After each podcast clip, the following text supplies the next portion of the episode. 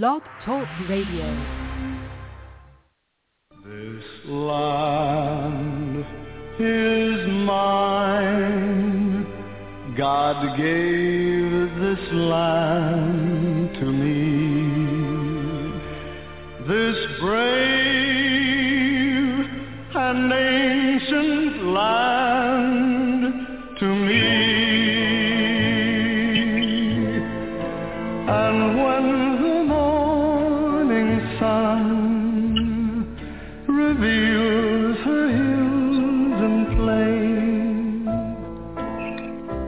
Then I see a land where children can run free.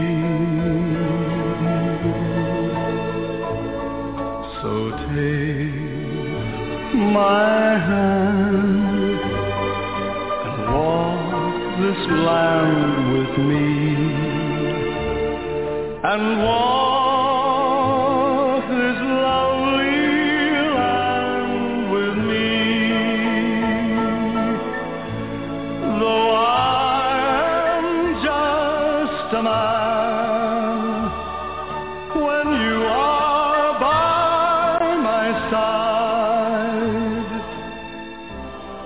the house of God. I know I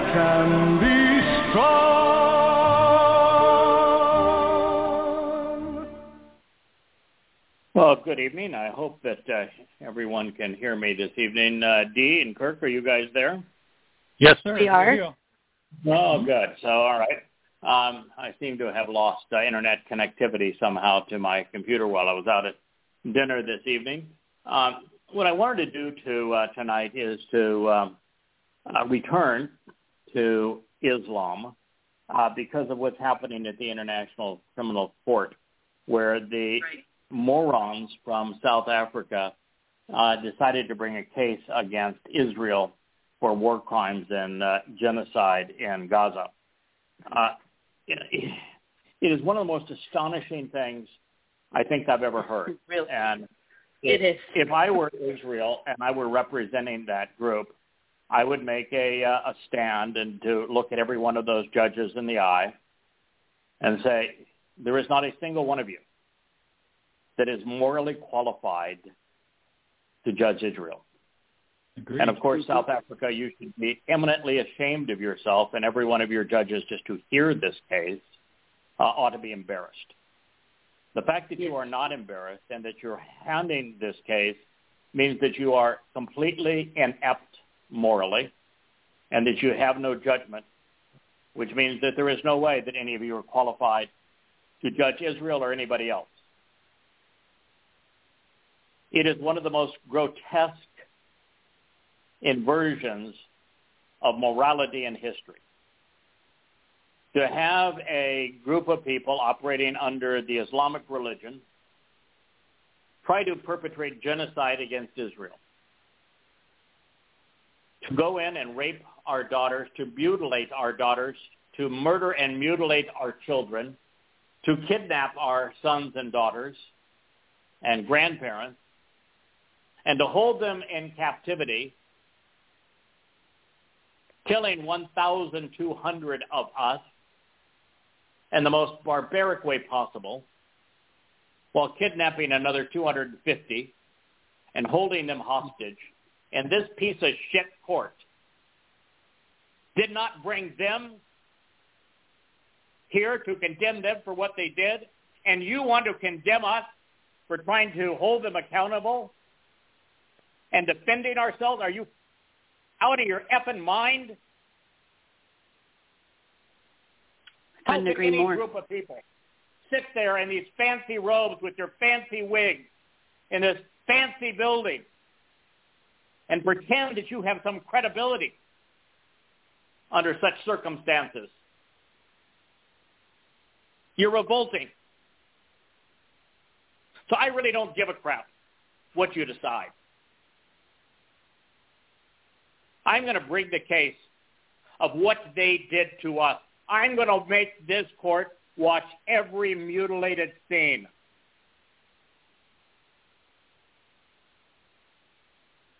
Let's talk about the mutilation of our children and how they were tortured. And I don't expect anyone to look away. As for Ghazians dying, we haven't got a clue how many Ghazians have died. Not a clue. We hope that we've killed some 10,000 militants. We don't know if we have killed that many or not. And if we have, it's a good start. But as for innocent civilians, no one's got a clue. And for you to pretend that the Hamas-given numbers are real, and to have us here because of the human tragedy of the Hamas numbers, you're insane. These are the same people that claimed that we bombed a hospital that they actually bombed, and that they were using as a base to commit war crimes. And you believe them?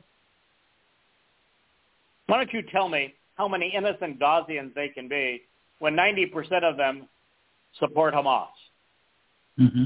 When their children act as guards for them and spies for them and carry weapons for them. When they hide weapons under the children's beds. When they hide their weapons and they fire at us from their schools.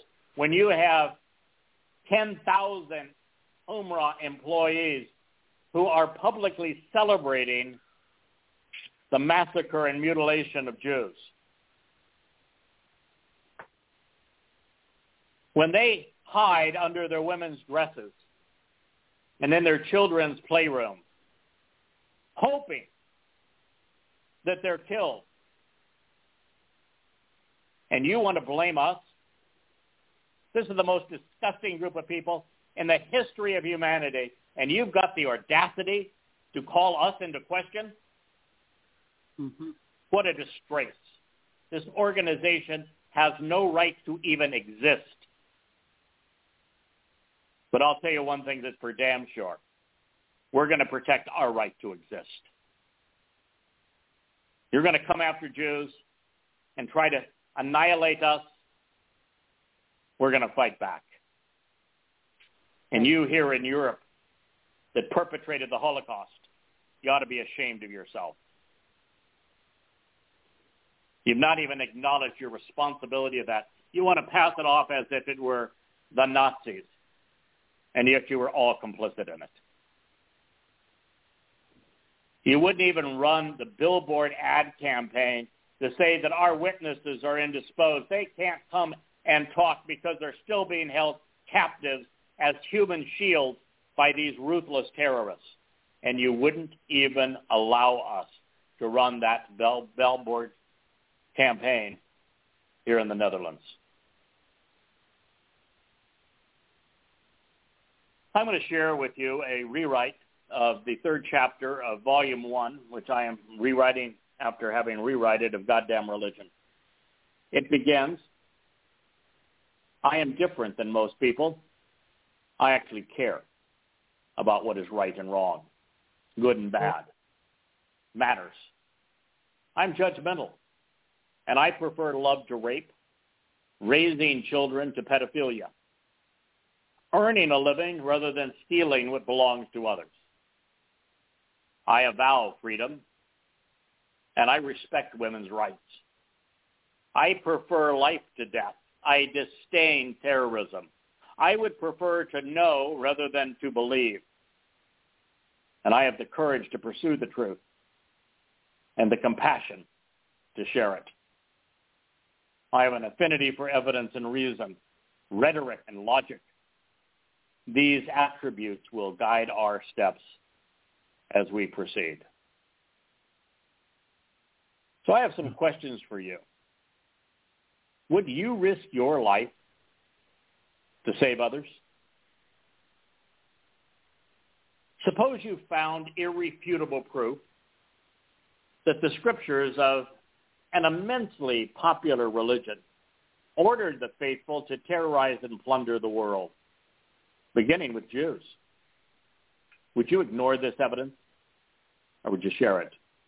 Would it make any difference to you if thousands of people worldwide were dying as a result of what you read. Suppose you discover that the most prominent themes within these scriptures focused on pain and punishment, thievery and violence, intolerance and war, rape, and the debasement of women. Would you sound an alarm? Or would you be like the South Africans in this criminal court and attack the victims? What if there was proof that millions of women were being deprived of their basic rights, many of them bought and sold as slaves, and that countless millions were having their genitals mutilated as a result of this religion? Would that matter to you? What if this religion was supported by a manifesto dictated by the regime's founder where there was overwhelming evidence that he was a sexual predator, that he was a mass murderer, he was a terrorist? Would you have the courage, the character to criticize him?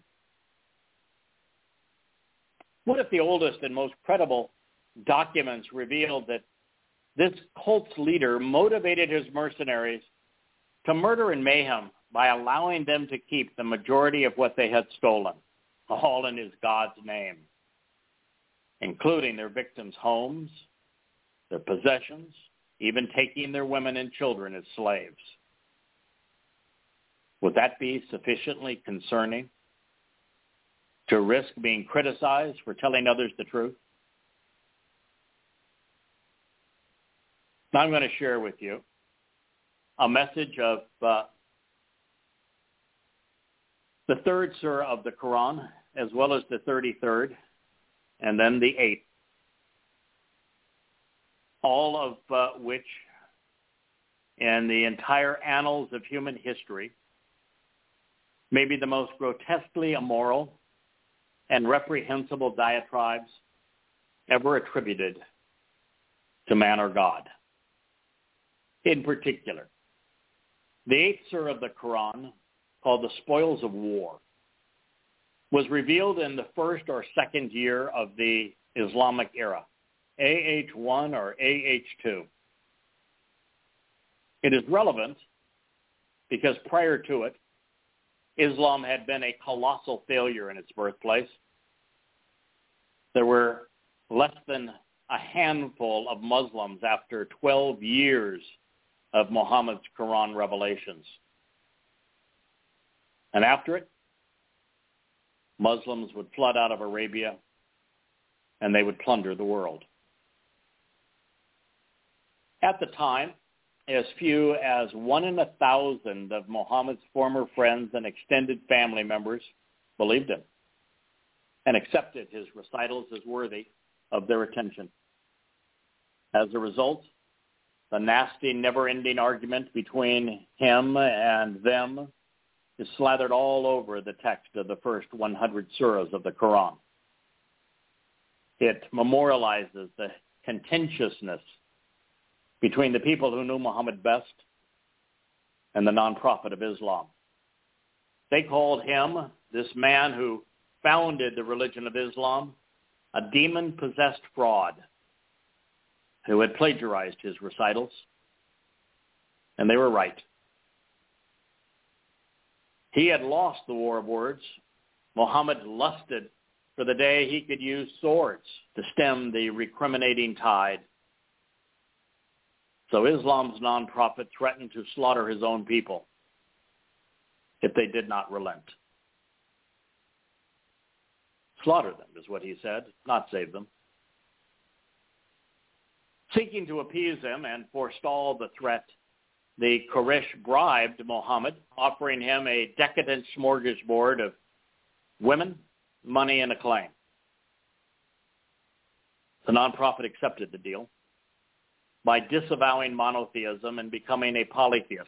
He immediately memorialized Petra's competing rock goddesses, Alat, Aluza, and Manat, in the Quran to demonstrate his accommodation.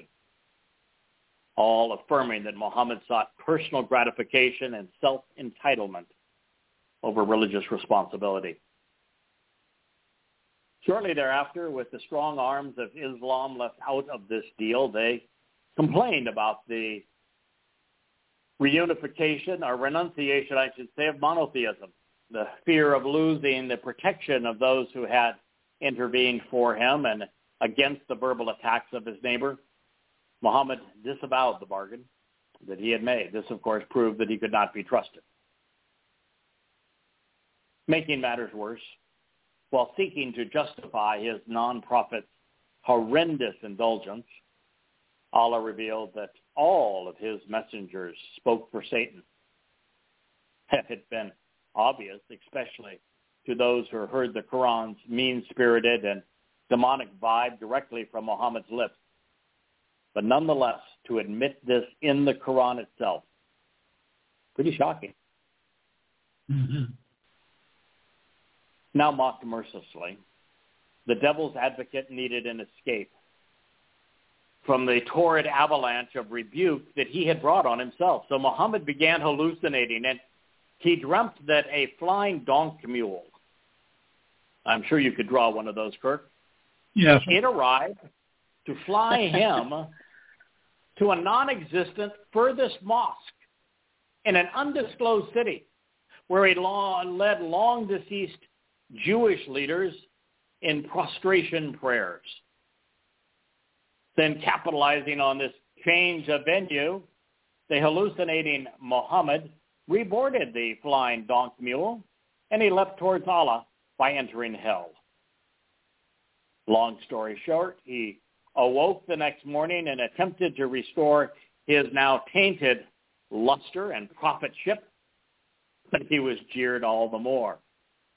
According to the Hadith, at the time, all but a few of the weakest Muslims renounced Islam, leaving the religion in tatters.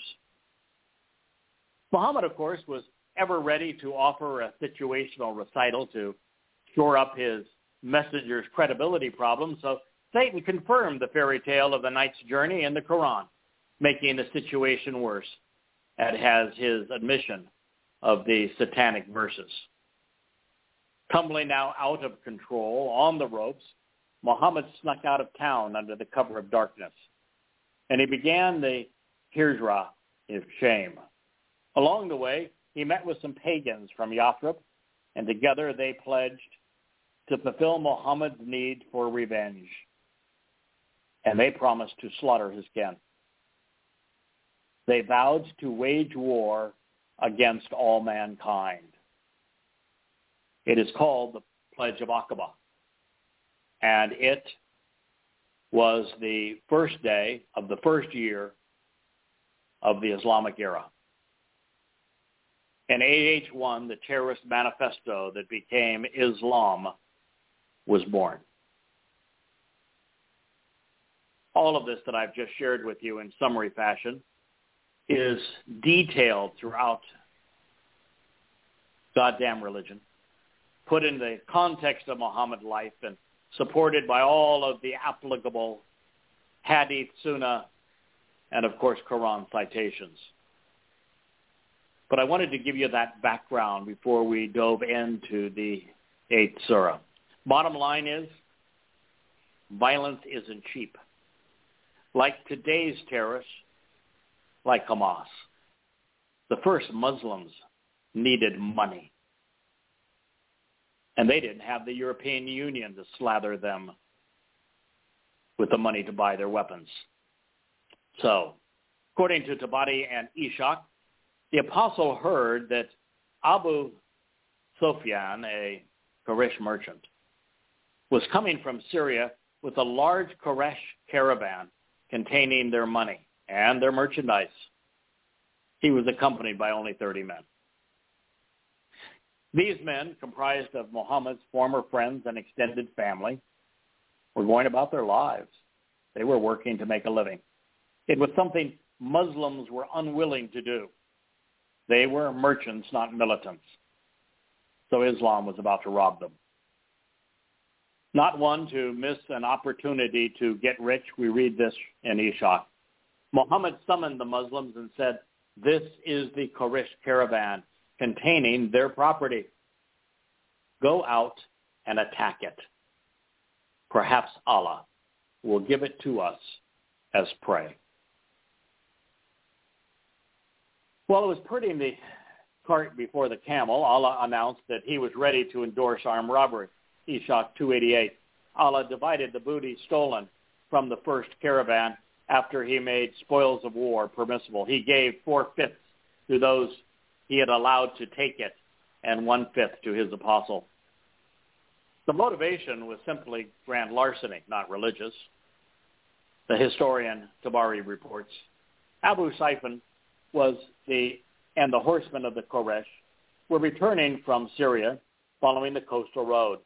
When Allah's apostle heard about them, he called to his companions, calling them together, and told them of the wealth that they had with them and the fewness of their numbers. The Muslims set out with no other object than Sufyan's and the men with him. They did not think that this raid would be anything more than easy booty. So my friends, are from the Islamic scriptures. These are the oldest recorded Islamic sources. These armed raiders wanted to rob their former friends and family. The nonprofit's sole motivation was piracy, not piety. So let's not pretend that Muhammad was a prophet when he demonstrated otherwise. He was en route to becoming the world's most famous sand pirate. As further proof that what this pack would become, as known as the Badr raid, that it was an act of terrorism, another Hadith reports. Allah did not admonish anyone who had not participated in the Ghazwa, that's terrorist raid of Badr. For in fact, Allah's apostle had only gone out in search of the Quraysh caravan so that he could rob it. But Allah arranged for the Muslims and their enemy to meet by surprise. It was the Pledge of Aqaba to wage war against all mankind with Allah's apostle when we gave him our lives in submission. But the Badr battle was more popular among people. I was never stronger or wealthier than I was when I followed the prophets on Ghazwa terrorist raids. He led 75 of them in the first 10 years of the Islamic era. Well, that pretty much sums up what Islam had become and would remain. This is the Islam of October 7th, 2023. It is Muhammad's version of Islam. It is Allah's Islam. It is the Islam of the Quran and the Sunnah. It is the only Islam. Even though Muhammad and Allah were at cross purposes at the outset of their first of many terrorist raids, both the nonprofit and his ungod would get what they craved. Therefore, the recital celebrating the carnage presents a unified front. There was no way to properly prepare anyone in our audience or anywhere around the world for what follows. This is arguably the most important surah in the Quran, and yet it is warmongering and unrelenting. It is as diabolical as it is grotesquely immoral. This is the 8th surah, first verse. They ask you about the spoils of war. Say, the spoils of war are for Lillahi and Rasuli, to be the God of Islam and his messenger. So fear Allah and adjust everything between you to obey Allah and his Rasul, messenger, if you are believers. The believers, to the exclusion of all else, are those when Allahu is mentioned, fear in their hearts. And when his verses are recited to them, they increase them in faith, and upon their rabbi they put their trust. Those who constantly perform the obligatory prostration prayer, and out of what we provide to them, they spend. They are the true believers. For them are ranks and grades with their rabbi and a pardon with a generous provision. What he has said thus far is the spoils of war are lawful and good. Obey the messenger, obey me, fear me. Bow down, prostrate, and humiliate yourself. Submission to me. This is the faith. Act upon what we're telling you to do. Rabbi, of course, is the title that Jewish rabbis have chosen to slather upon themselves because it means great. I am great. And they sold that concept to Muhammad, and he decided to call his Lord Rabbi, which is why you're hearing the term. As your rabbi brought you out of your home in truth to fight, while lo, verily, some believers were adverse to it. Imagine that. Some people thought that robbing and killing their extended family and former friends was a bad idea. Who knew? The 6th verse says, they dispute and argue with you concerning the truth after it was made clear as if they were being driven to their death with their eyes wide open. You see, this was the first raid.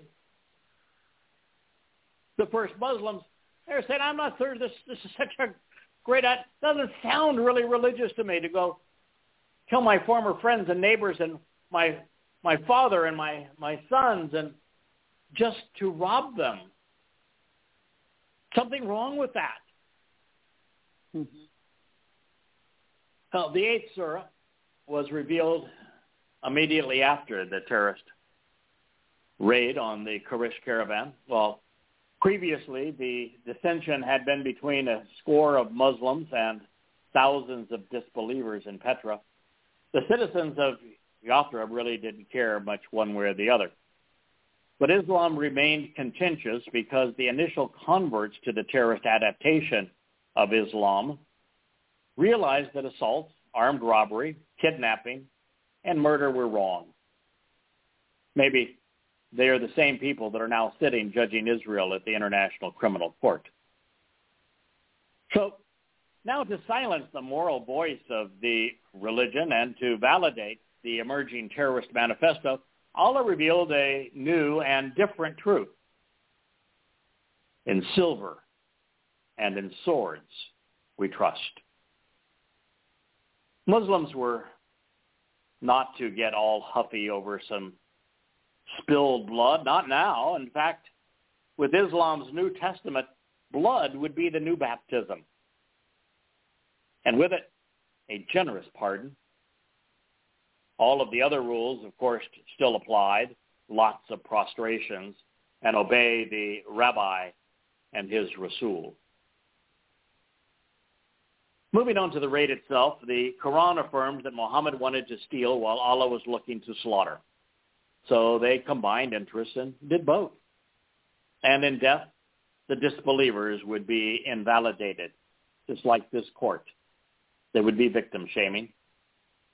If the non-profit and ungod could win the argument on its merits, they would annihilate the opposition. Then, to make stealing and murder seem sanctimonious, Satan said that there were 1,000 invisible demons helping out. It was the gospel truth, the happy tidings of Islam's resurrection. Let not your heart be troubled. Stealing now is lawful and good, and killing has become a religious right. The 7th verse. And when Allahu, by the way, Allah is never written in the Quran. It's Allahu, Allahi, and Allaha. Al means the. Lahu means for him. It's a title, not a name. And it's not Ilah either, which could be the God if it was Al-Ilah, but it's not. It is written in the Quran as Allahu, Allahi, and Allaha, two and for him and two and for her. So I'm not going to pretend the name's there when it's not. Right. And when Allahu promised one of you, the two groups, that it would be for you, well, you wanted the other, the unarmed one. But the one which was armed would be for you because Allahu intended to prove and justify the truth by his word and cut off the roots of the disbelievers, that he might justify the truth and prove the falsehood false, even if the disbelievers disliked it. Yes, morality was no longer true. Lies were the new truth. When you were seeking the help of your Lord, and he answered you, lo, verily, I am going to reinforce you with 1,000 angels, one after another, not made by Allahu other than good tidings, and so that your hearts might be at rest with it. We wouldn't want you to feel remorse. And so no victory except from Allahi, and did Allaha, Almighty, all wise. He was now the Lord of Terror and the Rabbi of Revenge. It was a promotion of sorts, since in the previous 100 surahs, he had been the warden of hell, lording over painful punishments. I suppose even snakes need to get out from time to time and stretch their scales, bake in the sun, and kill something. However, to believe and to follow a demented deity, consciousnesses would need to be anesthetized. Quran 8:11. When he covered you with the slumber of a security from him, an inner calm and reassurance, and he caused water, rain, to descend on you from the sky to cleanse and purify you with it, and remove from you the stigma of the whispering rumors and innuendos and malfeasance of the adversary, and to strengthen your hearts and to make your feet firm with it. Amazing but true. In this passage of the Quran, Satan has morals. He's the one whispering, you ought not do this. Well, Allah is the one trying to wash away the stigma of thievery and murder. Apart from Islam, Arabs recognized that killing family and friends and stealing from them was wrong. Therefore, an altered sense of awareness assuaged their souls while the rain eliminated the bloodstains, scrubbing the scene of this crime. Then this Quran recital served to reassure these marauding murderers that they were on the right side of the new religious order. The Nazis had nothing on these goons. Sure, it was dastardly and demonic to have a wannabe god sponsor a killing spree. But even that was resolved in the minds of believers by this devilish deity demeaning Satan's morality. Allah was now less moral than his satanic alter ego, and he admitted it. The consciences of the last of the moral Muslims were denounced as being satanic whispers. Keeping in mind that Satan was a member of the Malak, spiritual messengers, we read, remember, when your Rabbuka, Lord, inspired the Al-Malakati, the angels, I am with you, so keep firm. Those who believe, I will cast al-ruba, terror, into the hearts of those who have disbelieved. So strike them over the necks and spike them, striking off all of their fingers and toes. That is because they opposed Allah and his Rasul messenger. And whoever opposes Allah and his Rasul, lo, verily, Allah is severe in penalty and punishment. So taste it. And for that, the disbelieving infidels is the punishment of the fire. That's the same verdict I expect from the International Criminal Court.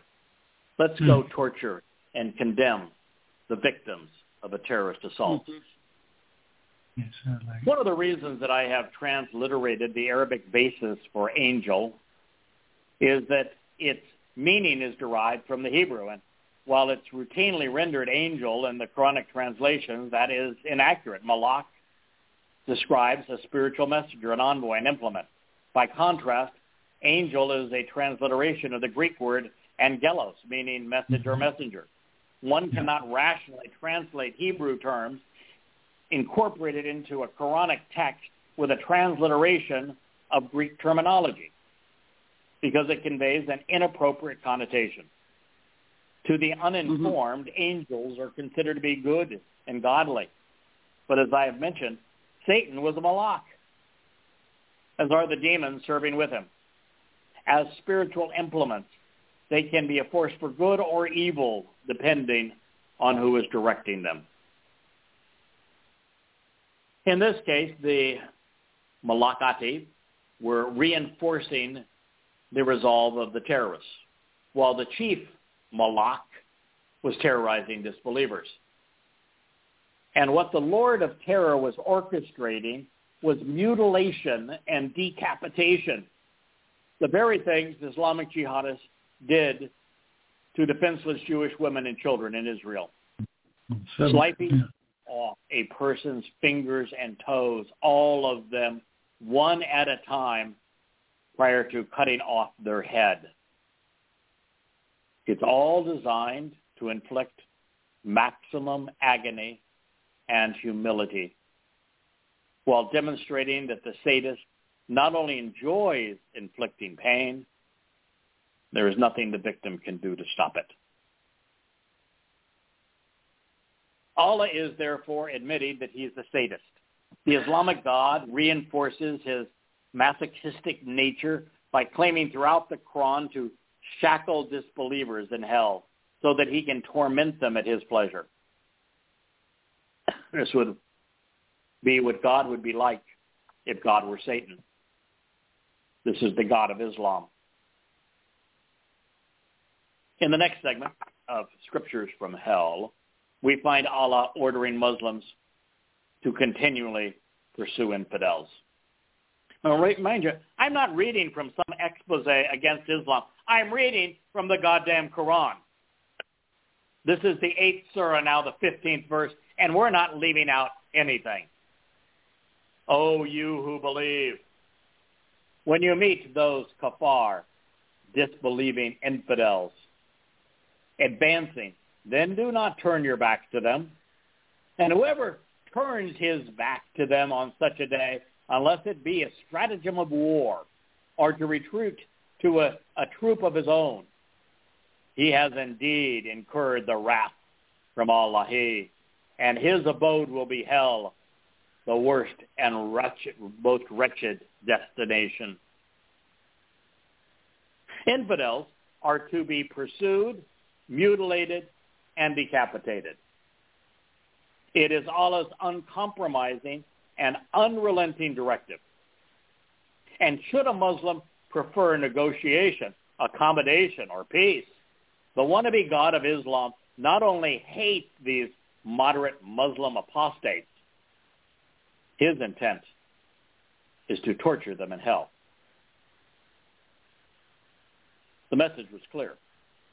Wield the sword over the necks of infidels or incur the wrath of Allah and roast in hell. There would be no retreat from the command of Allah. Unbeknownst to most, the Lord of the Quran has an inferiority complex. So we must not only demand unwavering capitulation, but also must take credit for everything. The civilian merchants who were slaughtered in revenge for mocking the messenger were all murdered by Muslim militants Nonetheless, Allah would have his jihadists believe that he was responsible. If a Muslim marauder doesn't believe him, if his observations and experiences recall otherwise, well, they failed the test. And even though they were jihadists, it's off to the fire. Allah says, 17th verse, you didn't kill them, but Allahu killed them. And you did not cast terror or throw what you did throw or cast, but Allah threw, that he might test the believers by a righteous trial and a great favor from him. Verily, Allah is all-hearer, all-knower. That and that, Allah weakens and renders vain the plan of the kafir, disbelievers, and infidels. The fact is, to read these Quran citations and you realize that to be a Muslim requires cognitive dissonance. There is a disconnect between reality and the recitals. All evidence is to the contrary of the Quran's claims. These murderous Muslims, well, they were fully aware that there was still a modicum of morality in them, that their fleeting sense of decency needed to be expunged and washed away. Allah told them to deny reality and to believe otherwise. Sure, Allah is Satan. But let's all pretend he's God. It's obvious that the Quran was the most diabolical book ever written, but let's claim it's perfect. As for weakening the plans of the disbelievers, who had just intended to earn an honest living, well, that was incompatible with the new Islamic mantra. So Allah disincentivized work by authorizing stealing and human trafficking. Sure, it was bad, but it's about to get much worse. After having been immoral and delusional, Allah gets petty. The Quraish had grown weary of constant haranguing over the day of doom. They had been told that the sky was going to fall, that the mountains were going to crumble and then run away, that they were going to appear before Allah and be chained and then roasted alive. After being threatened 100 times with the same painful punishment in hell, they said, put up or shut up, or a word to that effect.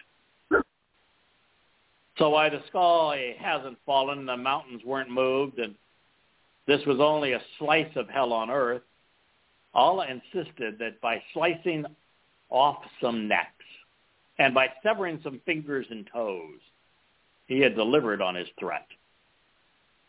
Gloating, Satan said, 19th verse, you prayed for victory and judgment. Now has the judgment come to you? So if you cease and desist, it'll be better for you. But if you return or revoke, we will return and revoke. But never will it avail. Your forces are nothing, even if numerous. And Allah is with the believers. O ye who believe, obey Allah and his Rasul, and do not turn away from him while you hear, and do not be like those who say, we heard, while they did not listen. Lo, verily, the vilest and worst of those creatures, as beasts near the sight of Allahi, are the deaf and the dumb, and those who have no sense, he said to the senseless. And had Allahu found any good in them, surely he could have made them listen. And if he had found some, he could have made them hear, surely. Even then, they would have turned away, shunning and shying away. O ye who believe, respond to Lillahi and his Rasul while he calls you and gives you life. And know that Allah, Ya'ulu, comes between a man and his heart. And that to him you will be gathered. 20 years ago, when I started listening to Yahweh, I came to respect and love him. As a result, I chose to benefit from his guidance and engage in his covenant, making my life valuable to God. And with Allah and his Rasul, humankind is a vile beast. And when forced to listen, they still shy away, shunning what they hear, unable, or at least unwilling, to recognize that it is the inferiority and immorality of their message that men and women are rejecting. The ungod voice an ad hominem attack and calls humankind deaf, dumb, and senseless. The Lord of Death then claims that to live, Muslims must respond to him, and that necessitates killing. And they should not be tempted then to not do so. Allah says that there will be a severe punishment for the peaceniks. Quran 8:25, and fear a trial, tumult, and temptation, which will not affect or afflict those who zamamu, disbelieve, deny, or do wrong, you exclusively, and know that Allah severe, the penalty and punishment. I know this sounds like a word salad, and that surely someone auditioning to be God should be more articulate than this. But it is not my job to pretty this up. This is what it says. Mm-hmm. Well, this says that the temptation will not affect the disbelievers and thus will only affect Muslims. I suspect that Allah was fang-tied in this case. He meant to say the use of exclusivity in that passage would serve as a double negative, rendering the statement, and beware of that temptation, which does not befall only those among you who are disbelievers, to the exclusion of others who know that God is severe in punishment. Now, I'm not sure that's any better, but there's very little we can do because unlike Yahweh, Allah is an impoverished communicator. A joke. It's a joke. Well, it's not funny. That's why I'm so angry at the International Criminal Court. As I mentioned previously, a hadith will acknowledge that following disbelievers disbelieving, swearing to slaughter, pagan indulgences, satanic admissions, and the flight of fancy, only a few weak Muslims remained in Muhammad's wavering flock. His predicament was self-inflicted, but nonetheless, in revisionist mode, the believers were helpless and quivering in fear that they might be killed before killing. So Allah claims to have provided all of the things that they had been afforded by the Jews in Yathrib and that they had just stolen. Quran 8:26 through 30. And remember, when you were few, that would be three of them, deemed weak and seen as helpless in the land, fearing that men might do away with you, and he sheltered you and strengthened you with his help and providing you the good things that you might be thankful. O you who believe, do not betray Allah and his Rasul, nor betray your amanat, things entrusted to you, and the duties which were ordained while you know, and know that your wealth and your children are but a trial, and that Allah with him is a great reward. Sacrifice your own children. They're just a nuisance anyway. O ye who believe, if you obey and fear Allah, he will grant you the criterion and make a way for you to get out of your evil deeds, expiating your sins and forgiving you. And Allah who is the owner of great bounty. And remember, when the disbelievers plotted against you that they might restrain you or kill you or get you out, by the way, there were none that were plotting to kill them or even restrain them, but they did want them to leave. Yeah. They were plotting, and Allah too was plotting, and Allah, he is the best of schemers. That's what I want to hear about my God, isn't you? He is the best of schemers. The message was that Muslims dare not betray the Lord, who made stealing lawful and good, and who sought to kill, or they be robbed and killed. And they were not to spare their children either, for they would be tomorrow's jihadists. Allah would have his slaves believe that if they sacrificed their lives, they would be rewarded for being better Muslims than parents. Obey in fear, kill, and steal would be the new criterion. Doing good would be redefined. This would lead to a novel way to expedite one's sins. So I suppose Allah is abrogating his prior claim to have confirmed the Torah. Satan's scheme was trifold. First, he wanted to shed his skin and eschew his adversary title so that he might be perceived as God. Not doing a very good job of that. Second, he wanted to silence the voices of reason, starting with Yahweh's prophets, such that there would be no retort to his recital. And third, he wanted to either subjugate or slaughter humankind, hoping that God would grow to disavow the planet and leave it to the devil. And considering his success, Satan has been the best of schemers. Christianity and its New Testament, Judaism and the Talmud contributed mightily towards that end, but it wasn't enough. And while Islam would prevail in turning men into mass-murdering monsters and would enslave the dim-witted by the millions, even billions, smart people continue to interfere, saying things like this about the Quran, verses 31 and 32. And when our verses of the Quran are recited to them, they say, indeed, we have listened, and if we wanted to, we could say the like of this. This is nothing but the tales of former people. And when they said, Allahumma, if this is the truth from you, stones rain down from the sky upon us and bring us a painful torment. In other words, there is no chance that you're telling us the truth. These are the men and women who knew Muhammad the best, and their voice is repeated 400 times in the Quran, telling us why they did not believe him.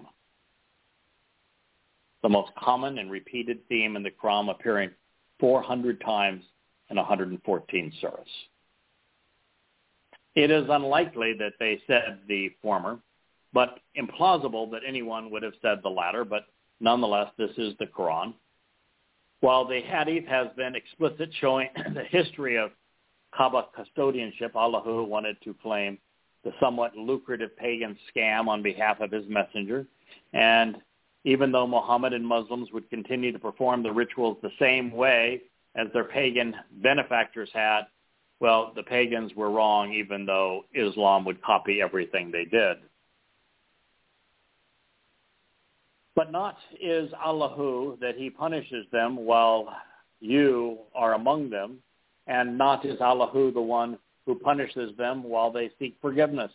But what for them to not punish them, Allahu, while they hinder from the masjid, the mosque of Al-Haram, the forbidden, while they are not its guardians except the ones who fear. And most of them do not know. Yeah, it's interesting. The word haram, very famous in Islam, that means forbidden.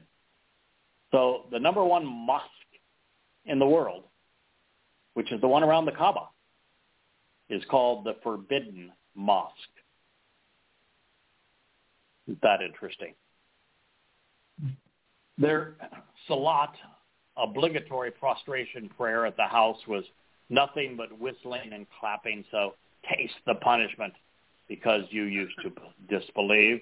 Lo, verily, those who disbelieve spend their wealth to hinder from the way of Allah, so they continue to spend it, but it will become an anguish to them, and they will never overcome, and those who disbelieve will be gathered into hell, in order that Allah may distinguish the wicked disbelievers and polytheists from the good believers of Islamic monotheism and put some of the wicked on others. He's going to heap them all together and cast them into hell. They, the disbelievers, are the losers. Say to those who have disbelieved, if you cease and assist, it will be forgiven of you. Now, how can he say that after he just said, I will never forgive them? But if you return to them, verily, then examples of those who were punished before have already preceded them. What we will soon discover is that Allah was promising to punish everyone who rejected him, beginning with the resurrection on the day of doom. And while you were there and speaking of forgiveness, that mantra was completely inconsistent with every Quran recital, including this one. Further, according to a long list of hadith, many of which we will and have reviewed, the Quraysh were the custodians of the house, which is another name for the pagan rock pile known as the Kaaba. Almost all of the religious rites associated with it were in vogue long before Islam was invented, including the surrounding area, calling it a mosque, where prostration prayers were mandated and the Hajj was ordained. There is no question that Allah intends to roast all disbelievers in hell, but the idea of heaping them one on top of another is a bit crude, even for Islam's God. As for relenting, according to many other surahs, this is not allowed. And he said in the 38th verse, Allah is inferring that since he previously terrorized and destroyed untold number of mythical people and places, that his prior destructive behaviors would come to haunt these disbelievers. You know, it's interesting. Yahweh doesn't give a crap if you disbelieve. You can disbelieve until the cows come home. He doesn't care. No punishment. No acknowledgement from him. Doesn't even talk about you. Doesn't even care. And for Allah, it's a conniption fit. Torture upon torture. And fight them. This is Quran 8:39. One of the most disturbing verses in the Quran. Allah is advocating genocide. Wow. And fight them until there is no more fitna, disbelief, by worshiping others. And the religion, all of it, is for lillahi in the whole of the world. Wow. Fight them until there is no more disbelief by worshiping others. And the religion, all of it, is for the God and all of the world. And if they turn away, then know that Allah, your protector, the protector excellent, the helper extraordinaire. Muslims are therefore commanded by their God in the Quran to fight and kill all non-Muslims until the only religion is Islam. Period. No ifs, no buts about it. The war only ends if the disbelievers become Muslims. So long as this verse remains in the Quran, Islam isn't salvageable. It cannot be endured or appeased. It must be exposed and condemned, quarantined or expunged. Now back to the business of religion. 41st verse reads, and know that whatever you attain in war booty, verily 1/5 of it is assigned to God and to his Rasul messenger and to the near relations of Muhammad and also the orphans like Muhammad and the needy and the wayfarer addressing Muhammad. If you have belief in Allah and in what we sent down to our slave on the day of criterion, when the two forces met, the Battle of Badr, and Allah who, on everything all-powerful.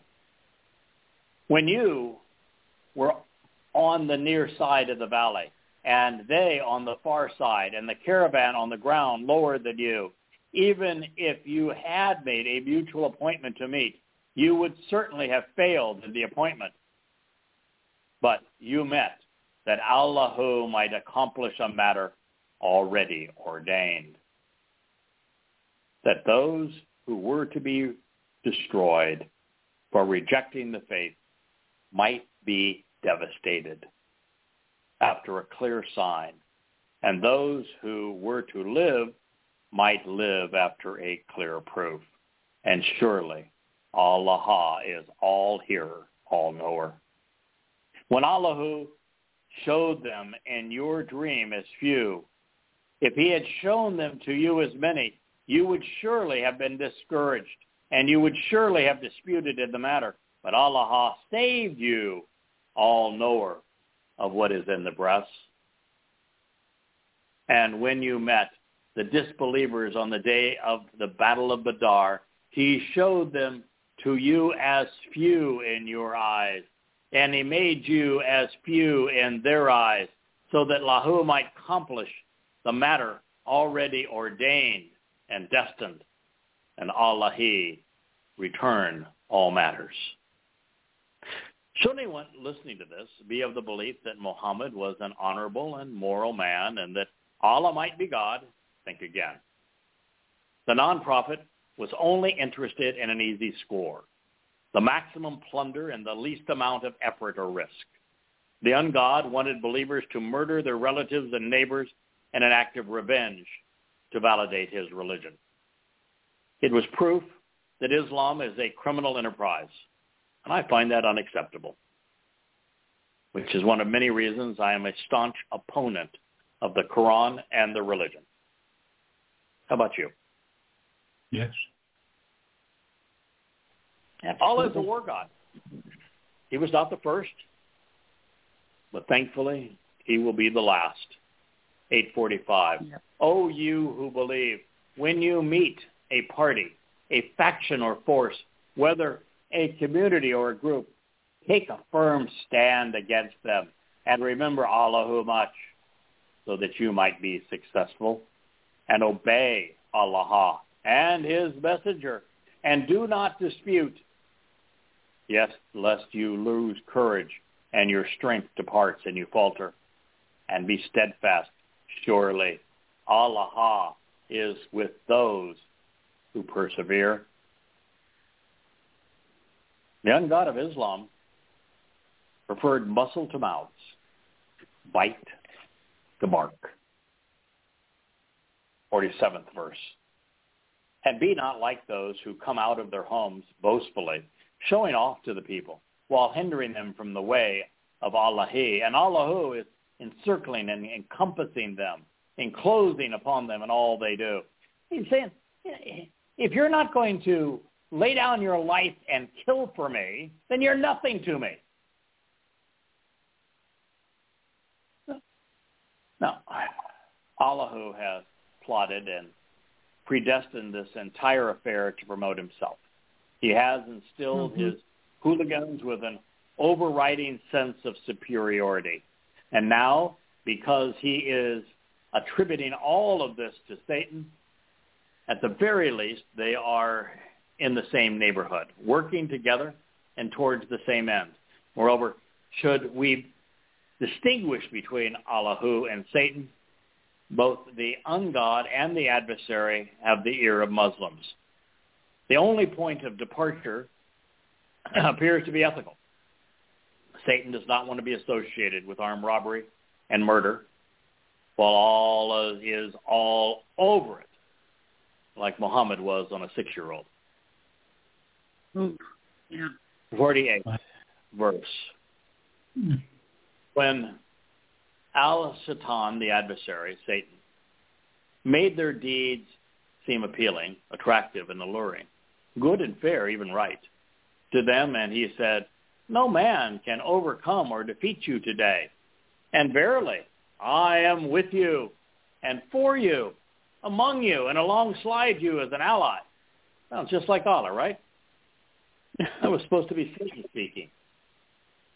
It's hard to distinguish between the two of them. Mm-hmm. It is. But when the two forces came in sight, he turned on his heels and he ran away. Mm-hmm. He said, "Verily, I am free of you, not responsible. I'm guiltless of this matter. Verily, I see what you don't perceive. Verily, I fear Allah, and Allah who is severe in punishment." It's not often that the morality of a wannabe god is called into question by the devil. Nevertheless, that's how this reads. Satan balked, and Allah jumped in with both feet. Well, he would have if snakes had feet. The following criterion is somewhat accurate. It's 49th verse. When the hypocrites and those who in whose hearts was a disease of disbelief said, "These people, Muslims, are deluded and deceived by their religion." But whoever puts in Allahi, then verily Allah is almighty, all-wise.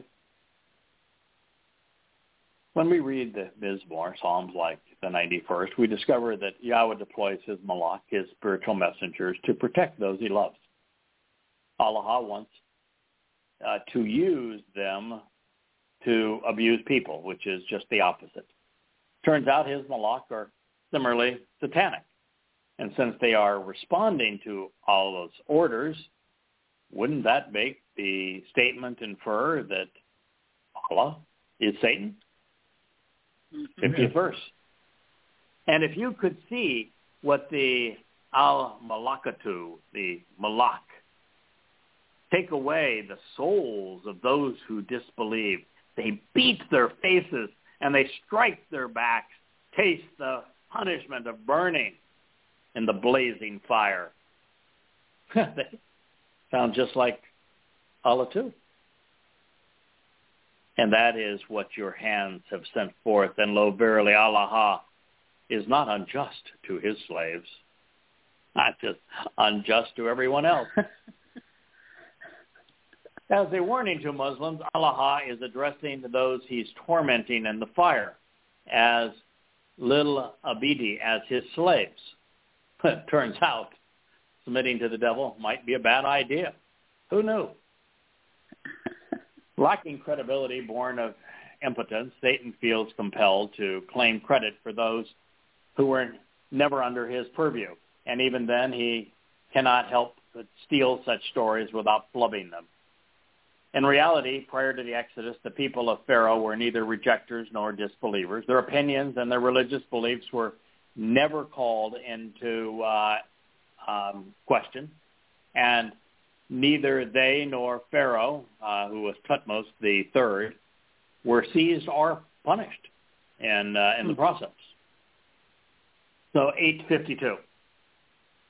Similarly to the way the people of Pharaoh, we'll give them a credit for not being able to pronounce Pharaoh, and those before them, they rejected and disbelieved the ayat, the proofs, verses, and signs of Allahi.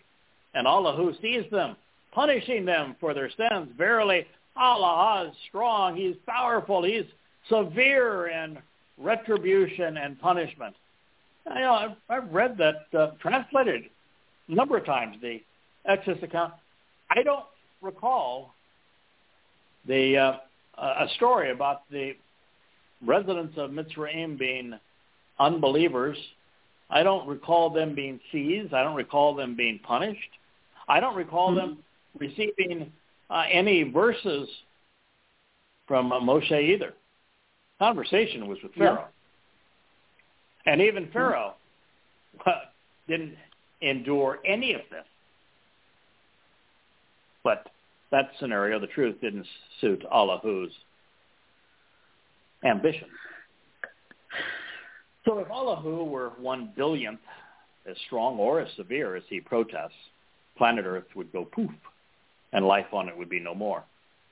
That has been his goal since the beginning. He hates people. If this next statement were true, then the Quran wouldn't be filled with so many contradictions that it required Allah to explain how to abrogate them and forget them. Further, the notion of God hearing and knowing everything that humans throughout the ages have thought, said, and done could make the job miserable. In fact, it could make it intolerable. Even God couldn't be God, if that's what occurred. But seriously, no, it'd be impossible. That's why God says, I don't do it. Yeah, that makes sense. Yeah. Why would he want to make himself miserable? That is because Allah is not one who changes. A favor which he bestowed on a people until they change. You install a favor, and somebody changes, and you renege on that favor. Who's the one reneging? Sorry. And lo, verily, he needs an editor in the worst way. I can recommend some really good ones. I just don't work with them, so I can't have it. Yeah, repeating a lie makes it irritating, not true. The Egyptians and the people of Pharaoh did not deny, and they were not destroyed. Further, the only people drowned were a regiment of Pharaoh's army, and that was Yahweh's doing to protect his people, not Allah's. And it had nothing to do with what they believed. I don't think there was a poll taken of what they believed at the time. No. And the way of the people of Pharaoh and those who from before them, they denied the signs of their Lord, so we destroyed them for their sins. And we drowned the people of Pharaoh, and all were disbelievers and polytheists and wrongdoers. Can't do anything. He's totally impotent. So all he can do is take credit for others, the work of others, but he even flubs that. Allah, he is a thin-skinned and wee-brained reptile. So the serpent is caught in the ultimate catch-22. He isn't clever enough to make a convincing case that he's God, and so those who retained free will universally rejected him. And since he was risking everything on this ploy, he remained as desperate as he was frustrated. All he can do is bluster and berate.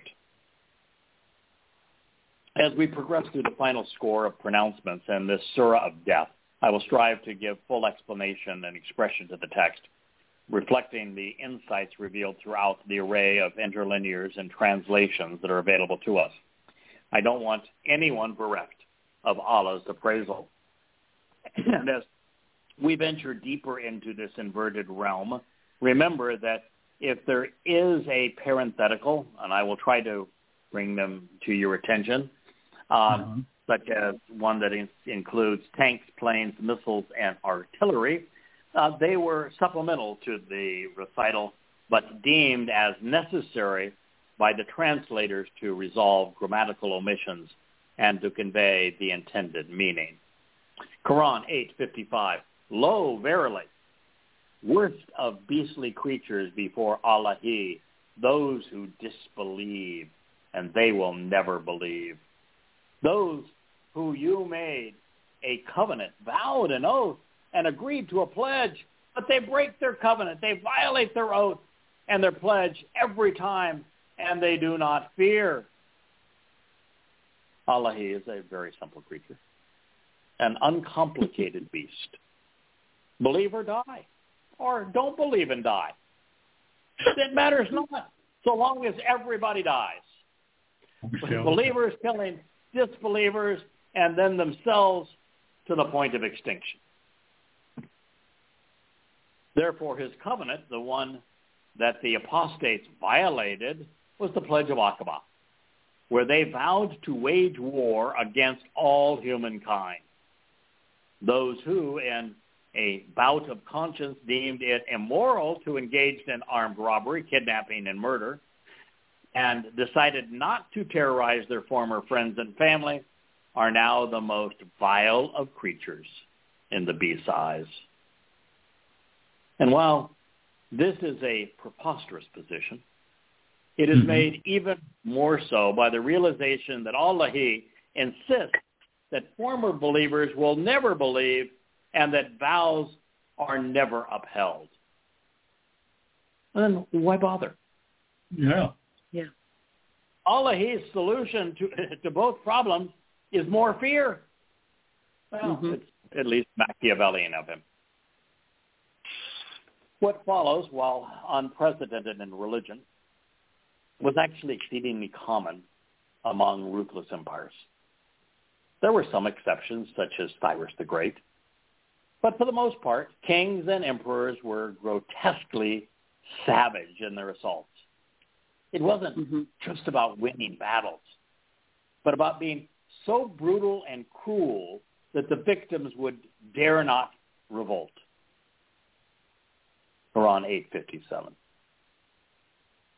So when you fight them, and if you gain control and dominance over them in the battle, the war, strike fear in them and punish them severely in order to make an example of them. Frighten them off and disperse those who are behind and support them, so that they may learn a lesson and be deterred. I wonder how the International Criminal Court would deal with a profession that orders people to act in that way.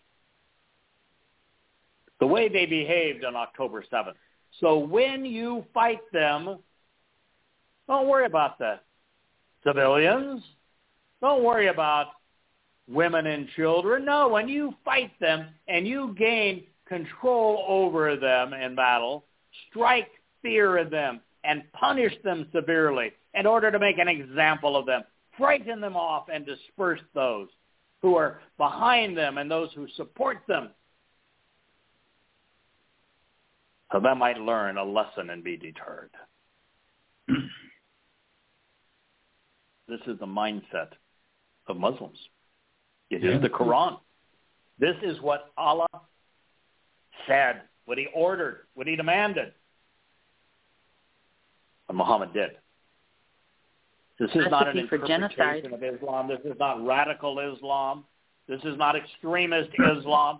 This is Islam.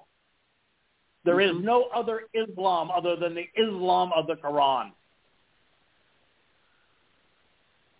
Now, of course, this approach, among sane jurors, would be held as a war crime, unless, of course, it was perpetrated by Muslims against Jews, under which circumstances those defending themselves would be the new criminals. Congratulations. Here's your sign. It says, I'm effing stupid. Yes.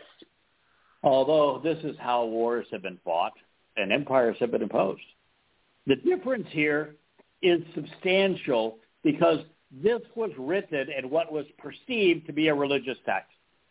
And so rather than condemning it, as is the proper response, the savagery it inspires and authorizes is tolerated. It's accepted. It's respected. It gets an audience in the International Criminal Court. This is the insanity of the unthinking mind. Those who would advance the immoral, irrational, and suicidal notion of rewarding the approach delineated here in the Quran and that is carried out by jihadists with the prize Muslims seek on behalf of their anti-Semitic lord, offering them a state carved out of Israel. Those who would advance this are either unaware of the contents of the 8th Surah, or they don't give a shit. And amongst such immoral ignoramuses would be almost every progressive, socialist, communist, fascist, or jurist on the International Criminal Court. And of course, most Christians and Muslims. It is as if they aren't smart enough to recognize that those who seek to annihilate Jews today will turn on Christians tomorrow, and then on atheists, on agnostics, and then on themselves. Quran 8:58. If you suspect treachery or see signs of disloyalty from any people, including their allies, then you may disregard and renounce your treaty with them and retaliate by breaking it off. Certainly, Allah dislikes the treacherous. Allah, known to Muslims as Allah, just announced that agreement of any kind, written or oral, political or religious, economic or militaristic, with a Muslim isn't worth the breath or ink to convey it. In fact, it is counterproductive because it provides a false sense of security. All Israel must do to appreciate this reality is to consider the results of Oslo or the withdrawal from Gaza. According to Allah, agreements are not only renounceable and revocable, they are the means to retaliation and treachery. For in the end, the Lord of War wants nothing less than total capitulation. And that is only possible when all hope is lost. Quran 59, 8th Surah. And let not those who disbelieve think that they can prevail or outperform or escape. Verily, they will never be able to defend themselves from Allah's punishment. No, thankfully, it's not true. The best way to prevail is to reach out to Yahweh, accept his bereth, attend the mikveh. By so doing, Allah's slavish militants are incapacitated. For the rest of humanity, be aware. This is your fate. Quran 8:60. And make ready against them whatever force and firepower you can muster. Every obtainable transport of military equipment that you can mobilize, including war mounts, within the parenthetical tanks, planes, missiles, and artillery, and the parenthetical. Threaten and terrify the enemy of Allah and your enemy and others besides whom you don't even know at this point, but whom Allah does know.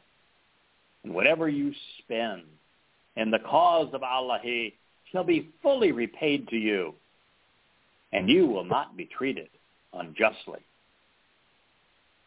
Oh yes, jihad, the spiritual struggle, because make ready against them whatever force and firepower you can muster, every obtainable transport of military equipment you can mobilize, including war mounts, to threaten and terrify the enemy of Allah and your enemy and others besides them. And spend, baby. Spend in Allah's cause. You'll be fully repaid. Huh? Yeah, it sure will be. And it will be repayment. The message of the 8th Surah, the result of the Pledge of War. The fact that it is allowed to persist is a consequence of treating Islam as a religion rather than a terrorist manifesto. I've been saying this now for 22 years. Islam is not going to reform or moderate itself. Since the Quran is Islam, nothing will change. It was conceived to annihilate humankind. Muslims will continue to arm themselves and to justify jihad until there is no one left to plunder or kill. So should you be the last victim, please do the responsible thing and turn out the lights on the human experience. Mankind survived the beasts of Rome, of Roman Catholicism, and the Third Reich, but not Islam. While not capable of destroying the world on its own merits, oil and nonsense have led to alliances which, if not curtailed by God himself, would otherwise bring humanity to its knees. In Islam, peace is synonymous with capitulation, and it is as enduring as man's life ebbs with a knife at his throat. The people of the lands to be subjugated by the devil and his advocates do not need to attack Muslims to be attacked by them. They are justified in fighting if someone is suspected of disavowing Islam. And it doesn't take much, since Muslims are almost uniformly and universally conspiratorial and dim-witted. Mm-hmm. 8, Surah 61st verse. And if they incline to peace, then you incline to it. Put your trust in Allah. Indeed, He is the all-hearer. I thought He said, fight them until the only religion was Islam. Maybe he doesn't have much of a memory. But they intend to deceive you, then surely Allah, who is sufficient for you, He is the one who supported you with His help, with the believers, by giving you followers. Imagine that. Satan is telling those he has deceived that the people he hasn't managed to bewilder are those who intended to beguile. What follows is exceedingly important. According to the Quran, Muslims are of the mind, feelings, and intent of uniform, the same. Therefore, someone who advocates peace cannot be part of the Islamic family. As for the believers, He has attuned their hearts, uniting them. If you had spent whatever is on the entirety of the earth, you could not have attuned, united, or bound their hearts. But Allah united and bound them.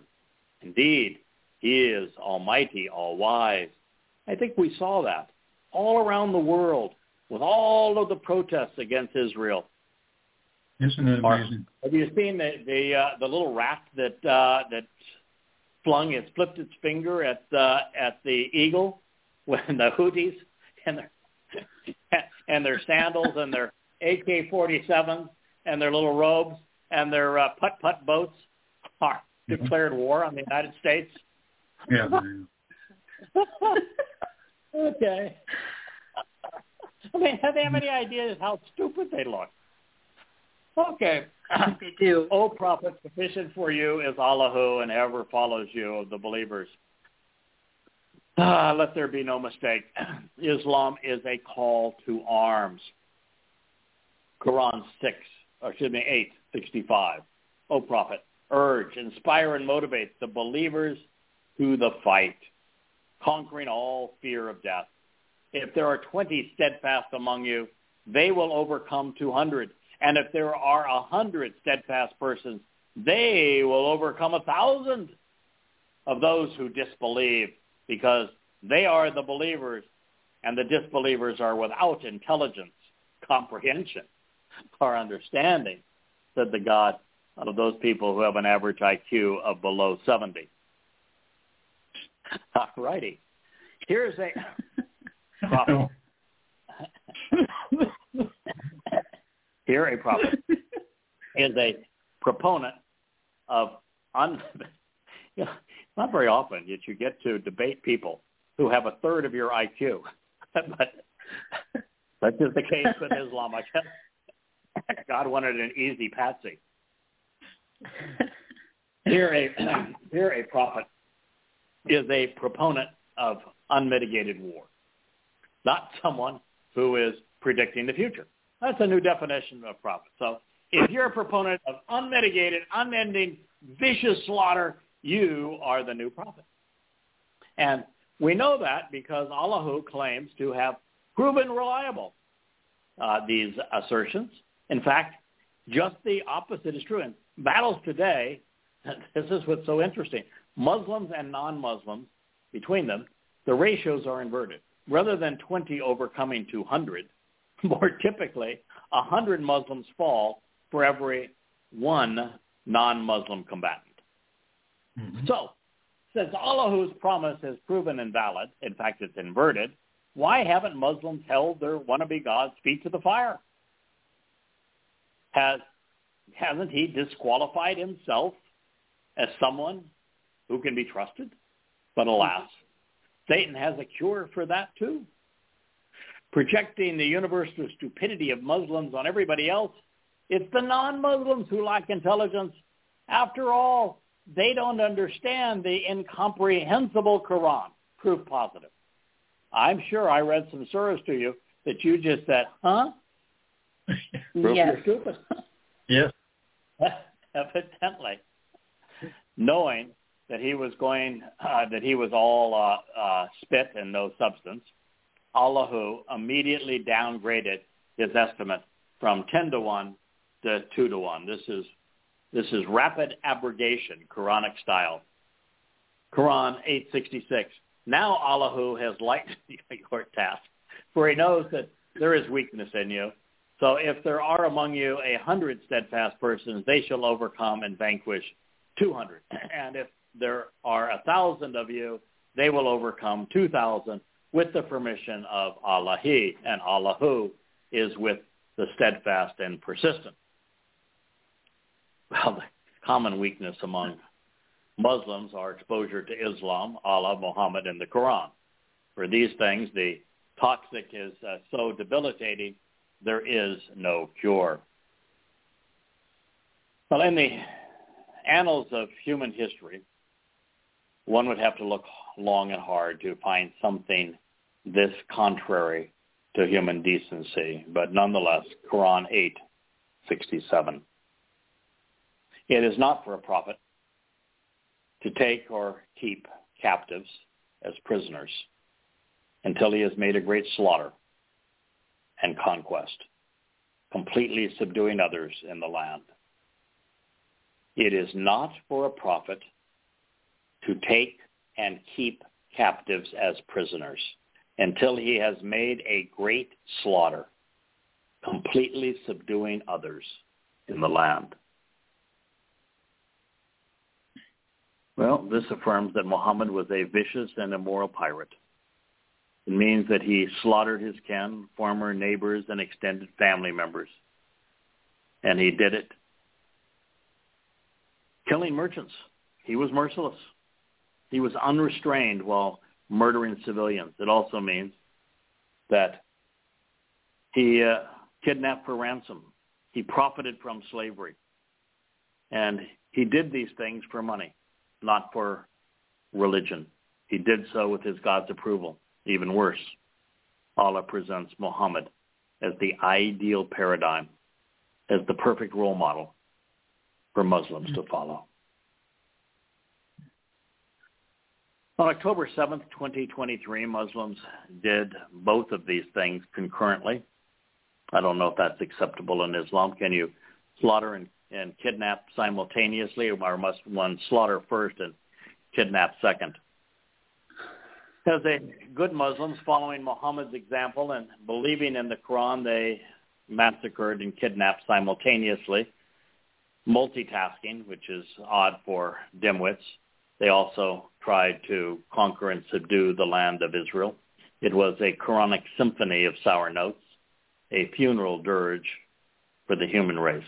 To be a good Muslim, massacre first with maximum carnage while deploying all available weaponry, then kidnap second. They steal after great slaughter. This is Islam according to Muhammad, according to Allah, and the Sunnah, even the Quran. They all concur that there is no dissenting voice in matters of jihad. The 67th verse of the 8th surah continues with this dual indictment. You desire the goods and possessions of the world, i.e. the money and ransom, but Allahu desires the hereafter, and Allahu is almighty, all-wise. Well, that was true enough, and for both of them. Men like Muhammad crave things, while demons like Allahu want nothing of this life or the material world. Satan wants it to all go away, humans included, leaving him to gloat and to strut about alone. This is the intent of the day of doom, for which Satan longs. At that moment, he anticipates eliminating the stars, the sun, the moon, the sky, the mountains, and the earth, even life past and present. Fortunately, he lacks the power and authority to do so, to do really any of these things. And it is he who will be dispatched, never to be heard from again. As we examine the first 90 verses chronologically in the Quran, we discover that the Lord of the Quran is fixated on the notion of tormenting humankind and inflicting the most horrendous punishments conceivable. It is the reason for the threatened day of resurrection, because he needs to reconstitute dead bodies to inflict the torments he envisions. And here, Hell's warden is even tempted to torment his own prophet. 868. If it were not for the previous ordainment from Allahi and predetermined intent, a severe punishment and an awful doom would have fallen you, Muhammad, for what you took. Wow. Once upon a time before Islam, slaughtering, pillaging, and enslaving were considered immoral, even reprehensible. But Allah fixed all of that. He is most merciful to the merciless. So enjoy and eat what you took as lawful and good booty, good plunder, and fear Allah. Lo, verily, Allah is oft forgiving, most merciful. So how are you enjoying Islam, my friends? Is this what you expected? Honestly, is there anyone who thought that the Quran could be this bad? It's a recipe for genocide. Correct. And cannibalism. To eat what you have taken, the only thing that he has acknowledged is booty has been people. Yeah. And was not. That's disgusting. This was not, however, the first time that Satan has endorsed cannibalism. Human flesh and blood are on the menu during Ezekiel's presentation of the Feast of the Beast, when Satan intends to celebrate when he comes into Jerusalem in the years prior to Yahweh's return. He wants to eat the Messiah dove and drink his blood. Well, it is appropriate to surmise that Allah intends to be most merciful to the most merciless. Hopefully you recognize that this snake is laughing through his fangs and popping out of his scales when he calls himself off forgiving and most merciful, especially after expounding upon the virtues of grand larceny, armed robbery, kidnapping for ransom, and effecting a great slaughter. If not, please hang up the phone. If you have a copy of the book, please set it down and back away from it before you slobber and drool all over it and preclude someone else from being able to read it. This is how Muslims, I'm sorry, I'm not sorry at all. The only way that I have been doing this now for the last several months, rewriting Prophet of Doom, doing so 14 hours a day is now goddamn religion. It's going to be darn near 3,000 pages when it's done. If it were not for sarcasm, I don't think it would be, I don't think I could endure it. I mean, I know that I'm doing it because Yahweh wants his people to be saved from this horrendous disease, that Yahweh wants his people to understand the plague of Islam, and so that they don't pretend that there's someone called a fakistinian, so that they don't pretend that they can negotiate with these mass murderers, so that they don't pretend the problem is Hamas or Hezbollah or Iran, so that they know that the problem is Islam. I am doing this. The one thing that makes it tolerable is occasionally dropping in something that is sarcastic and a twisted, funny way of trying to look at this. It's also what they hate. Yeah, it's the Elia in me. I like poking fun at stupid, and this is stupid. Yeah. Boy, is it? So, while it is appropriate to surmise that Allah intends to be the most merciful to the most merciless. Otherwise, he's lying. The 70th verse of the 8th surah reads, O Prophet, say to whoever is in your hands of the captives and the prisoners, if Allah who knows in your hearts any good, then he will give you better than what was taken from you, and he will forgive you. Oh, Allah who is oft forgiving, most merciful. In Islam, wrong is right, bad is good. The religion inverts reality. With Satan as God, stealing is so beneficial, the victim should be appreciative. After all, in Islam, it's those who have been raped, who have been robbed, who have been abused, who need forgiveness. That's what this just said. Yeah. If you've got a good attitude about being raped and robbed and your family murdered, then Allah's going to forgive you.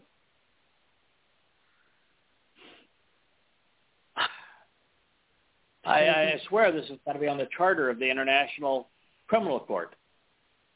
It's the most immoral thing I can ever imagine reading. The victims are being forgiven. Yep. All that's needed to make everything right is for Islam's victims to see the benefit of being attacked by Muslims. After all, Allah does not like the ingrate. I have said it before and I will say it again. Muhammad was not a prophet, but instead a psychopath. And while he failed at being religious, he became an accomplished sand pirate. He became a mass murderer, a terrorist, a kidnapper, and a slave trader. He was good at those things. Based upon the claims made in the Quran, we can know with absolute certainty that Allah is not God. He isn't even lucid or sane. This is the most pathetic audition for the role of Almighty ever attempted. The Quran reigns supreme as the worst book ever written. It's repulsive and rotten. It's delirious and demonic.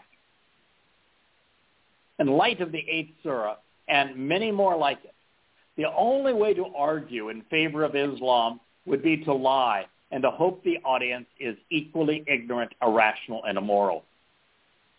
And while there are billions of Muslims, progressives, and other ignoramuses protesting and clamoring in favor of this death cult, to what end? Other than the cessation of liberty and life and the ultimate expression of cancel culture. But alas, everyone becomes a pariah and parasite. And when that happens, who is there to plunder? Continuing to address the merchants whose associates Muhammad had slaughtered at his God's insistence, who had been robbed of their possessions by these Muslims and who were now captives, having been kidnapped and held for ransom, we read, but if they intended to betray you, lo, verily, they have betrayed Allah who before, so he gave you power and mastery over them. Allah who is all-knower, all-wise. The great betrayer does not want to be betrayed by those he betrayed. When the devil is considered to be God, then those who have been raided and robbed, kidnapped or killed to validate his religion are deemed to have betrayed the trust so essential to maintaining harmonious relationships between assailants and their victims. You will be plundered and like it, or they will kill you.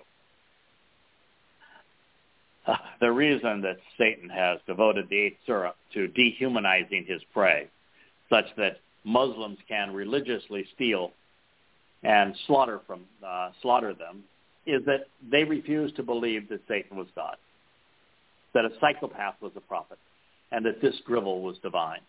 All of the fuss and feathers are over this issue, a lack of faith and capitulation to the devil. For that, there will be a grievous punishment, and humanity will burn should he continue to prevail. It is Islam against the world. Quran 8:72. Lo, verily, those who believed and those who emigrated and jihad strove hard and fought with their property and their lives in the cause of Allah, and those who gave asylum, shelter, and help, some of them are allies of another.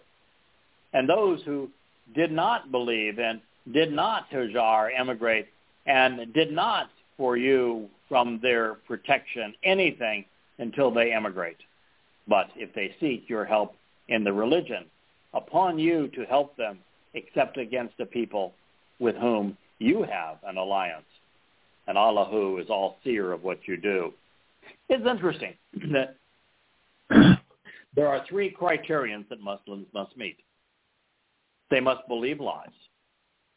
They must leave their homes and families, including the Kaaba, and flee to a place not their own and steal it from Jews. And they must be jihadists, fighting and killing, plundering and enslaving in Allah's cause. That's what this last statement stated. And it's all over the Quran. The first of these bereaves the individual of family and friends. The second will cost that person their soul. And the third will take their mortal lives. But heck, it's a small sacrifice for the opportunity to have constant sex with boys and girls in paradise. The second half of the sentence is a bit of an enigma. While Allah may have meant to say that those who provided asylum, shelter, and assistance to the Islamic refugees are counted among them, that is not how it reads, nor is it consistent with what was about to befall the Jews who had done these things on behalf of the newly minted Muslims, because they would soon die. Moreover, those who did not leave their homes to fight were considered apostates, not helpers. In the second sentence, the intent is to say that if a Muslim remained behind in Kaabaville and did not follow Muhammad across the desert to Yathrib, then fooey on them. Even if they were to seek assistance in the failed religion, now that Muhammad had become a sand pirate, all bets were off. And since it is Islam against the world, all people, places, races, and nations are either Muslim or enemies. And while that makes the Islam of the Quran incompatible with all else, it's what follows that is so devastating. Quran 873.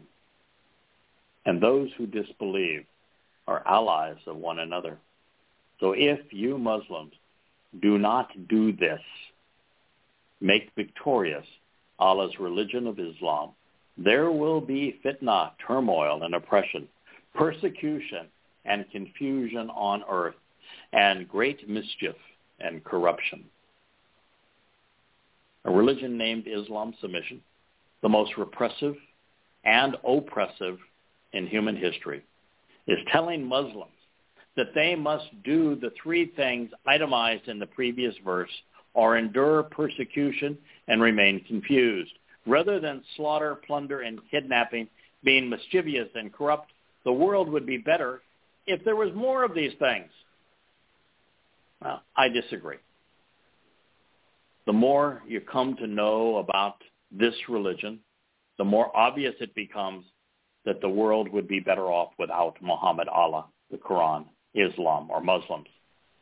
Neither God nor I are fans of Judaism or Christianity, progressives or conspiratorialists, right-wingers in politics or patriots. But they are only ancillary problems relative to Islam. And should you be interested in these rebukes, consider Babel, Questioning Paul, or An Introduction to God. Driving this dubious delirium home, Allah continues to tout Aman, faith, Hijr, migration, and jihad, fighting, as the three pillars of Islam. According to the Quran and its God, this is the essence of what defines a Muslim. And it's all for Allah. 878. And those who Aman believed and Hijr emigrated and jihad strove hard, fighting in the cause of Allah, as well as those who gave them asylum and shelter and Ansar aid. These are the true believers, For them is forgiveness and a generous provision and reward. Forgiveness is afforded to the unforgivable. Rewards are allotted to the unredeemable. These are Satan's scriptures, after all. Islam is Aman, Hajar, and Jihad, and they are more valuable than blood. That is the book of Allah. And those who Aman believed afterwards, and Hajar emigrated, and Jihad strove hard fighting among you, than those who are of you because of blood. Some of them are nearer to another. Lo, verily, the book of Allah is knower of everything. He just said that those of you who value blood relations, who think that the spilling of blood might be wrong, then you are not counted among those who believed, those who emigrated, and those who fought jihad. You're not a Muslim if you value your own family or if you value life. Wow. Quran 875. Recognizing that this was recited by the Islamic God who inspired mass murder to establish the religion of Islam using the weapons of war. How does one interpret Islam as peaceful, claim that Allah is a God, categorize the Quran as a holy book, or present jihad as a spiritual struggle? You can't. No, hung by my own words. Got just a couple of minutes left. I'll be able to read maybe two or three of these Hadith citations so you have some idea of what actually happened here. When the Quraysh advanced, Muhammad threw dust in the direction of their faces, and Allah put them to flight. Allah gave victory to his messenger and shamed the unbelievers and satisfied the Muslims' thirst for revenge. Yes, Muhammad's contribution is he picked up a handful of dirt and he threw dust in their direction. The apostle, when he saw them, cried out, "Allah, they called me a liar. Destroy them this morning." Awad, an ill-natured man, took the field, and Hama came out to meet him. And in the encounter, Hama cut off Aswad's foot and half of his leg. And Hama pursued him and struck a blow, killing Aswad. After this, Ubah took the field and issued a challenge to single combat. 3 young Ansar Muslims came forward to meet him. Hama and Ali then turned to Utah and their swords, and they finished him off. And they lifted up their companion to safety. His foot had been cut off, and the marrow was flowing out of his leg. And they brought him to Muhammad, and he said, "Am I not a martyr, O messenger of Allah?" "Yes, indeed," the prophet replied. Muhammad turned towards his new Qibla and said, "If this band perishes today, you will be worshipped no more." Abu Bakr picked up his cloak and put it on him, grasping him from behind. "O prophet, whom I value more than my mother and father, this constant calling on your Lord is annoying." Then Allah revealed a Quran recital. Then Gabriel, holding the rein of a horse and leading the charge, and he is equipped with weapons and ready for the battle. There is dust upon his front teeth.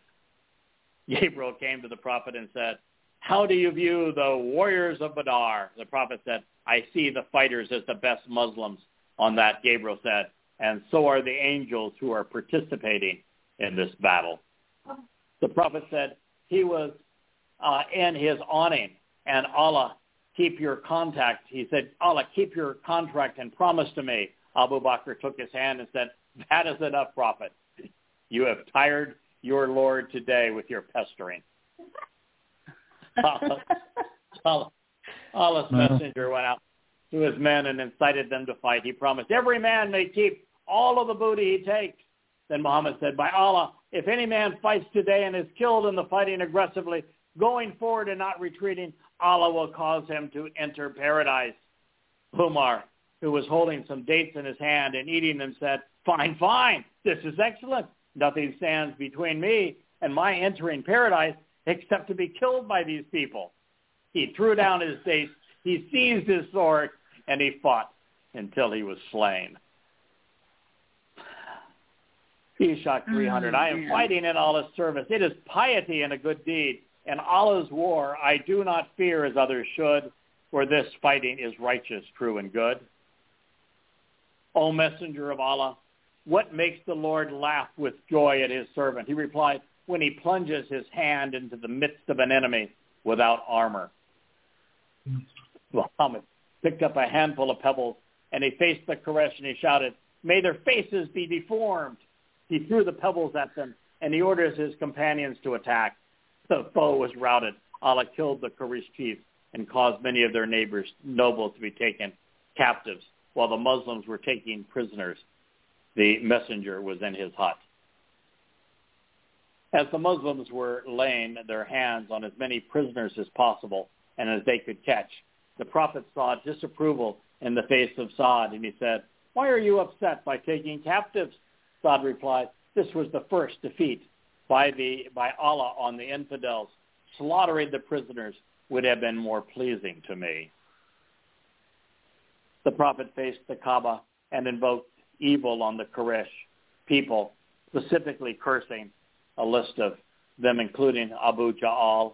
He says, I bear witness by Allah that I saw them all as dead, as putrefied in the sun, as Badr was a very hot day. I found Abu Jahl in the throes of death. I put my foot on his neck because he had grabbed me once in Mecca.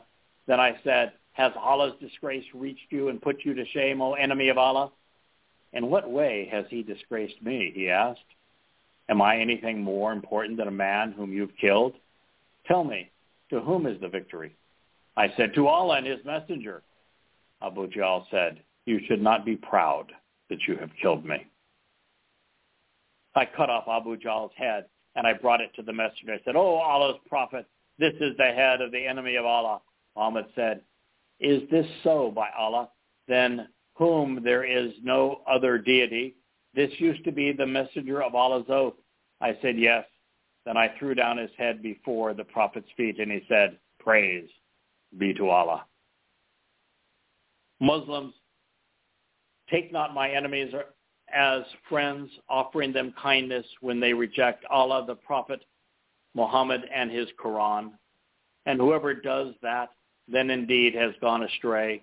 You came out to fight in my cause, seeking my acceptance, so do not be friendly with them. It was criminal. Men could hardly imagine it. Muhammad was ennobled because of the bloody fighting.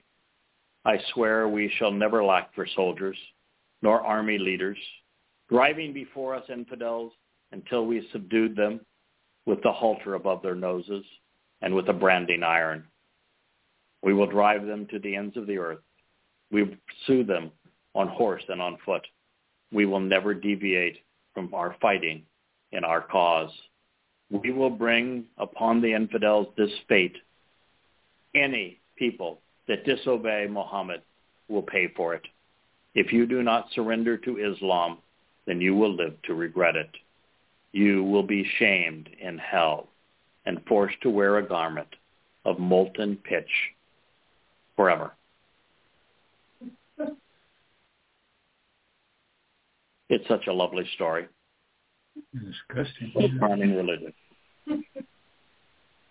I just thought we'd share that as Israel is brought before the International Criminal Court, who has never bothered to charge Islam with the crime, the ultimate crime against humanity.